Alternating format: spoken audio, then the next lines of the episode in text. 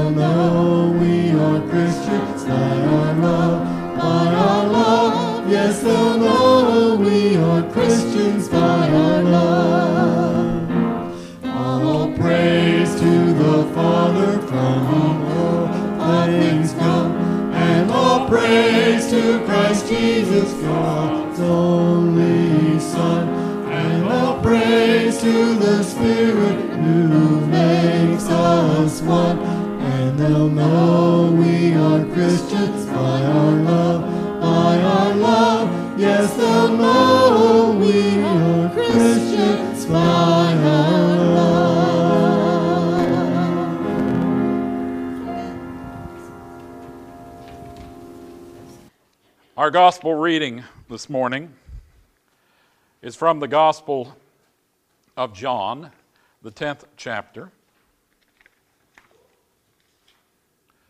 Jesus is speaking. Very truly, I tell you, Pharisees, anyone who does not enter the sheep pen by the gate, but climbs in by some other way, is a thief and a robber. The one who enters by the gate is the shepherd of the sheep. The gatekeeper opens the gate for him, and the sheep listen to his voice. He calls his own sheep by name and leads them out.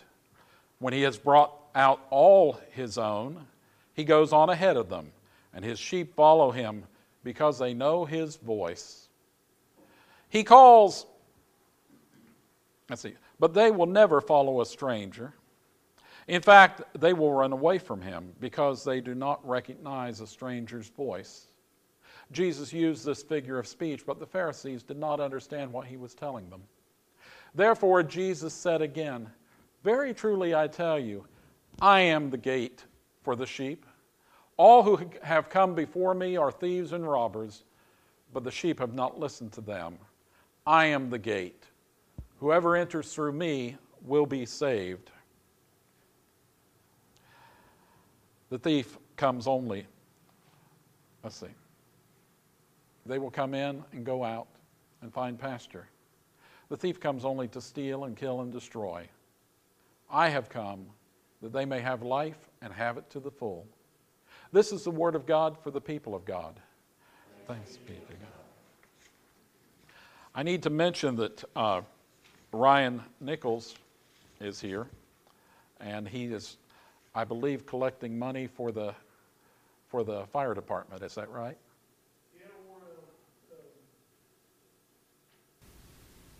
Door prizes if you have available or some of the, uh, the desserts we'll donate. Any way you want to donate, helping out with desserts or door prizes, see Ryan afterwards. Well, last week, we spoke of Peter's announcement of what to do to be saved from God's wrath. First, accept that Jesus is indeed God's Son. Jesus, in some way we don't fully understand, is God in the flesh walking on the earth. And then, once we realize this and realize that we have ignored or disobeyed Jesus' teachings, we need to repent, rethinking our relationship with Jesus and God and who they are, and then be baptized to forgive our sins. We receive the Holy Spirit, which guides us into all truth, and we can then say that we have been saved. But we also spoke of the necessity of realizing that there is more to the Christian life than just basking in the warm glow of our salvation. For God wants us to grow closer to God's Son, following Jesus down the path of holiness. And God also has an individualized mission for each of us. And if we follow the path of holiness and listen to the Holy Spirit and the Word of God, which you know is both the Bible and Jesus Christ, and if we jump into the individual mission that God has for each of us, then we will have life. And that life will be abundant, as Jesus said. Now, many people have read one or more of the four Gospels, the books of Matthew, Mark, Luke, and John. Each one of them is different, aimed at a different audience. Mark is the shortest and simplest Gospel, written for a Roman audience of practical people it focuses on Jesus' actions during his life. Mark, who was probably John Mark, a relative of Barnabas, was likely a teenager during Jesus' ministry and got much of his source material from Peter. On the other hand, Matthew follows the same outline, much the same outline as Mark, but Matthew added many prophetic references from the Old Testament to help his book be more persuasive to those who knew the Old Testament like a Jewish audience. Matthew, whose name actually means disciple, was likely the tax collector also known as Levi. Now, Luke didn't meet Jesus during his ministry, but joined up with Paul and traveled with him, eventually going to Jerusalem and interviewing the core disciples as well as Mary, Jesus' mother. He attempted to write what he called the most comprehensive account of Jesus' life by adding to what Matthew and Mark had written with what he had learned from the interviews. And then John, who called himself the disciple whom Jesus loved, John filled in the gaps later on, years later, focusing on what he considered the most important events and teachings of Jesus to show that Jesus was indeed the Son of God and should be listened to. Now, if you've not read these Gospels, I suggest you take time to read them. For most people, any of the Gospels can be read in an afternoon or an evening. And I suggest you start with the Gospel of Mark. And so, where do we go from here? That was the question that the apostles asked in prayer after Jesus returned to heaven. Thankfully, the Bible includes instructions and examples from what they did. Luke actually wrote two books, you see. Naturally, the first book was the Gospel of Luke, which covers the time up to and just after Jesus' resurrection. His second book is, is the sequel, the Acts of the Apostles, which covers the events of the next 20 years or so, focusing first upon Peter and then upon Paul as they deal with Jesus' resurrection and then his return to heaven. And along the way, there are many, many bit players who have just a paragraph or two talking about what they did. Acts begins with Jesus returning to heaven 40 days after the resurrection. And then the disciples 120 of them, not just the 12, but 120 of them, returned to Jerusalem as Jesus asked, to, asked them to await Jesus' gift of power. And over the next 10 days, they took a few minutes to replace Judas the betrayer with Matthias to become the 12th disciple. And then on the morning of Pentecost, the Holy Spirit comes upon them all, and large, a large crowd assembles. Pa- Peter preaches a powerful sermon to the crowd, and over 3,000 people repent and are baptized and become Christian believers. It's just after that that our first reading describes the early church and how they lived in the months after Pentecost. And there's a lot here for us to learn about how to live. They devoted themselves to the apostles' teaching and to fellowship, to the breaking of bread and to prayer. Everyone was filled with awe at the many wonders and signs performed by the apostles. All the believers were together and had everything in common. They sold property and possessions to give to anyone who had need. And day by day, attending the temple together and breaking bread in their homes, they received their food with glad and generous hearts, praising God and having favor with all the people. And the Lord added to their number day by day those who were being saved. It's important and worthwhile for our understanding of the Christian life to examine this passage carefully because it talks about a golden age in the church. Remember, the members of the early church had already believed that Jesus was Son of God. They had repented and they'd been baptized, a lot like most of you. And so, yes, they had been saved by our common American understanding of the term.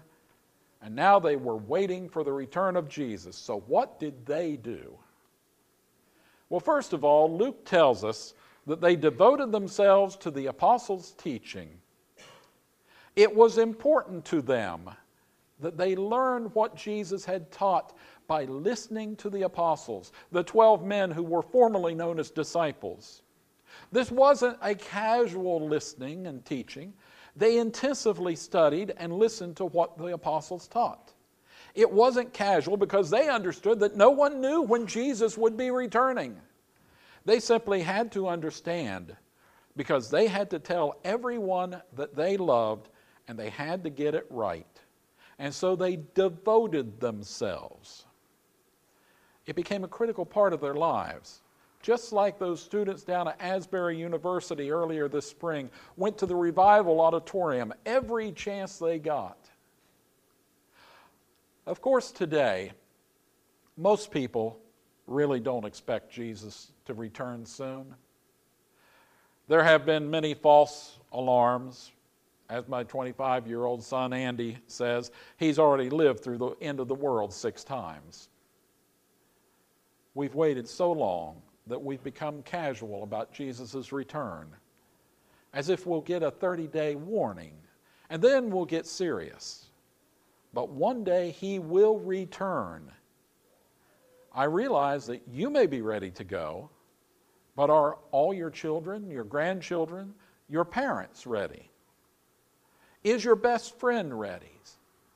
Can you explain Jesus to all your friends and relatives, or are you going to rely upon me or several television preachers and some Facebook posts to do that? How important is it to you to go to heaven and to have your loved ones there with you? No, there are certain things that the early Christians did, and we should be doing. And one of those things was to learn what Jesus had, had taught and said. And their devotion to the teaching is all the more amazing to us when we consider that few could read or write. Education for most consisted of what we would call a, a first grade education. And work for survival, work in the fields to just survive, took about 10 or 12 hours a day. The second thing the believers did in those days was to spend time in fellowship in the sharing of meals, particularly breaking bread together, and in prayer. It allowed them to discuss everything they'd learned with each other and with God. And the result was that everyone was filled with awe at the power of the Holy Spirit working through the apostles as they shared those stories of the great things happening. The believers were together and they had everything in common. If you needed a tool, I had, go ahead and use it. If you were starving, I'd give you some of my food. If you needed a pair of shoes, I'd give you my extra pair. Does anybody have an extra pair of shoes? In fact, if the needs of the group were strong enough, some people would sell extra property and possessions and give the funds to anyone who needed money. Sounds like a great church to belong to, doesn't it? Every day they met together at the temple. They shared meals together we can see that no one was lonely or left out because everyone was always coming together for much of the day. People didn't go off into their little homes to hide from other people like we do today. Instead, they came together every day for hours. Now, you may think that that's kind of extreme. And yes, they were extreme about it. But the church grew tremendously at that time. Most people don't realize this, but you know, Christianity was not meant to be a religion of hermits. Even those early monks that went into the desert a couple of centuries later, they didn't go there to be alone. They went into the heart of the desert to join with others in groups, to learn, to fellowship, to share meals and prayers together.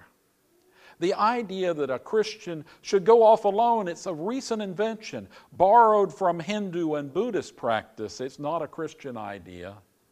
We're to be in this together, lifting each other up. Every once in a while, like you, I'll run into someone who says, I'm a Christian but don't attend any church. I can read my Bible and pray at home just as well. And I don't have to deal with organized religion. In fact, I don't like dealing with organized religion. Well, here's a little story on that. I once knew a teenager who worked diligently on his sports. He shot hundreds of basketball shots every day at his home hoop. He threw baseballs and footballs at his barn door, trying to improve his aim and his power, and he ran up and down his farm working on his running speed and his endurance.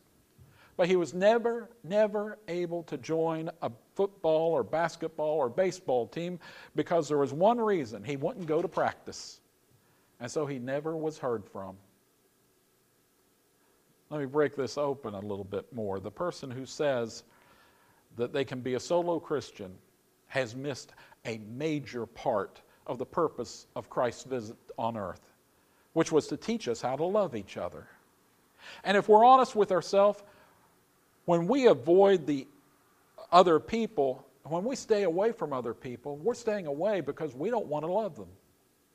Isn't it like learning to play football without a common practice time together? Sure, we can learn to throw a football by ourselves and we can get very good at throwing long and accurately, but how do we realistically practice without a receiver? And how do we practice without a scrimmage when really big, fast guys are running up into our faces? We try to hit a fast moving guy running down the field who's being chased by a couple other fast moving guys who want to intercept the ball. How do we realistically become a Michael Jordan if we don't learn to shoot with a seven foot tall guy putting a hand in our face while we shoot? How do we learn to pitch without a good hitter that we need to try to throw past? No, the only, the only way to truly learn to love people, as Christ commanded, is to be around other people, learning to speak with them, taking their blunt and rude statements, listening to them complain and compliment others. We need to join together to have our misunderstandings corrected by others who have a deeper understanding of what, Christ, of what Scripture means. Being together is a key part of what it means to learn to be a good Christian. Otherwise, our Bible reading at home, even our prayers, are just throwing the football at a barn door. For those people who want to be solo Christians, they've mistaken a skill for the game. Our goal as Christians is to learn to follow Jesus on the path to holiness, learning how to love God and love other people. Prayer and knowledge of Scripture are necessary skills for this. But they're not the only skills we need. Indeed, they're only the most basic skills we need. It's like the way putting on our shoes and tying our shoelaces and learning to walk are necessary skills for hiking a trail but they're not what we learn by hiking a trail. Christians who avoid churches are simply learning how to walk the first mile on the holy path, for that's all we can learn on our own. We need to have companions on the holy path to climb the rough sections and see the best views. That's why we have Bible discussion groups. That's why we come together on Sundays That's what you need to tell your friends who want to stay by themselves. And so the early Christians were, were together every day, eating meals together, listening to the apostles teach about Jesus. Not just one apostle teach, but all the apostles were teaching. And they were praying together. And they were constantly sharing the news of the great healings and joys and the miracles that were happening together. They did not hide in their homes. And here's their outreach program they praise God. Have you ever considered how often we modern people ignore the great things that God has done? The zebra cakes that have been donated to us. Have you ever considered how we take credit for God's gifts to us? Have you considered how rare it is for people to praise God to other people? How often do you praise God to other people not in the church? Let me explain. Weather outside is beautiful. Oh, it may be warm and sunny, or it could be rainy, or it could be cold and killing the bugs, or it's snowy and the trees are covered with beautiful, beautiful cotton fluff. Today, of course, it's raining and cold. And we'll say to each other, Nice weather we're having, isn't it? We just implied the weather's part of the scenery, that God had nothing to do with it. Why not say, Hasn't God given us great weather today? And then we praise God and given God credit for something God was heavily involved in. Have you noticed how close the word praise is to prayer? Or you're running behind for an appointment, but traffic flowed well and you didn't get stopped by a single traffic light, and so you made the appointment on time. How about giving credit, especially if you prayed to God to stretch your time? And you can do that. I've done it many times. God arranged good traffic and all the traffic lights to get me here on time. You say that to the reception as you, as you check in 30 seconds before your appointment. You've just praised God and you've given God credit as we should have. You're walking along with a friend and you see flowers. Praise God for the flowers to your walking partner. You see someone with a couple items at the checkout and you've got a buggy full. Now, I remember a time when I would have just gone ahead because I was next in line, and that was my right. But today, after Jesus has worked on me for years, I'd let the other person with a couple items ahead of me. And they'll say something like this Thank you. And I can honestly say, God told me you needed to go next. And I now give credit to God where the credit is truly due. Go back and think about every compliment that you receive. Wasn't God responsible in some way for the good things you do, for the gifts you have, for the knowledge you have? Give God the credit and the praise. Now, if you begin to praise God for all the good things in your life to your friends, neighbors, and family, the first thing that will happen is they'll look at you pretty strange. They'll think you've got extra ears. But you will be doing an important role, an important part in changing this world for the better. For every time you praise God or Jesus to someone, you're advertising God and Christianity in this world people begin to think just a bit more about God. It becomes just a bit more socially acceptable to talk about Jesus in public. And the people you've spoken to become just a little bit more open to learning about Christianity because they've seen God or Jesus demonstrated in you in a good, pleasant way. And you will have learned a new skill that takes you up the holy path. And then there is another couple of effects. There are a couple other effects. You are, if you're always praising God, you'll begin to see God at work in the world around you more often. And that will raise your spirits. It's very hard to say sad or depressed when you see God at work in your life. If you've ever wondered why my wife is so happy most of the time, it's this effect because she can always see God at work in her life. She has practiced for so long. But like all habits, it does take a conscious effort to throw off the old ways of looking at the world and begin seeing God doing great things in the little things. And it takes practice to tell people about God's actions by praising God. But if you will praise God, always looking for a reason to praise God, you won't be disappointed and you'll see a lot more joy in your life. The other effect is that people will begin to look at you as someone who knows something about God and Christ. And you know, if you've been sitting in church for 10 years, you've heard 500 sermons. You, you ought to know something about God and Christ by now.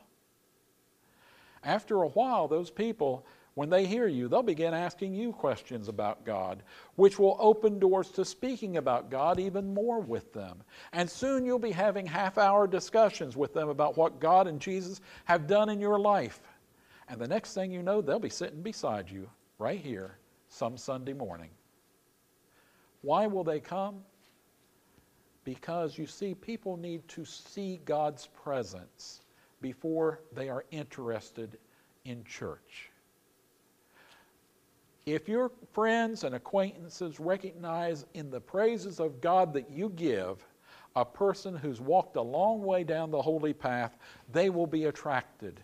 They will see in you a pleasant, joyful person who knows something about God. And that's a person almost everyone wants to imitate and be near. After all, that's why we are to imitate Jesus. The Christians that you hear about that chase people away, they're the complainers. They're the ones who are negative. But if you are praising God, it's really hard to complain. It's really hard to be negative. The more we praise God, the more our faith in God will grow and our focus upon God will improve. We'll be closer to Jesus and closer to God on the holy path. Let me tell you a story. The other night, we decided to go out to eat, and we met a friend there, and we talked to that friend for a while, and we found that that friend, that friend had been having a terribly rough week. In fact, in the last couple of weeks, that friend said that they had considered committing suicide. We talked to our friend there for a while. A little bit later, our friend left, and we were still finishing up dessert. And Sandra happened to notice a woman sitting there who was sitting alone. And she just said, I love the way you have curls in your hair. Well, that opened the floodgates. The next thing we know, she's spilling her entire life story to us. And we're listening. And we're leading her to Christ. She knew Christ a bit, but we were helping her out, leading her farther. When you talk about Christ, when you talk to other people and praise God, people are attracted to you because so many people don't want to talk. They don't want to be around other people. If you want to be around people in a positive way, they will be attracted to you and they will talk with you. And eventually, you will have a new friend who maybe one day you can bring here. But that's not the reason we do it, is it? We do it because we want to help those people. We want to help ourselves by becoming more like Christ, who always had time for everybody. In the early church, the Christians didn't have any sort of outreach program that the church growth people of today would recognize. They didn't spend money on this. They didn't have to have strong backs.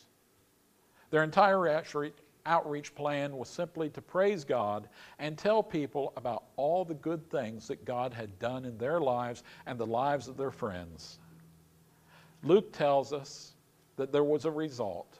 They enjoyed the favor of all the people, and the Lord added to their number daily those who were being saved. So go and do likewise. Praise God to everybody you meet this week. Cedar Grove United Methodist Church and Pastor Brian Boley would like to thank you for listening to last week's pre-recorded sermon. Join us live this Sunday morning at 10:30 a.m. and on Facebook. We are located on Route 47, a mile and a half east off I-77, just across from WVU Parkersburg campus.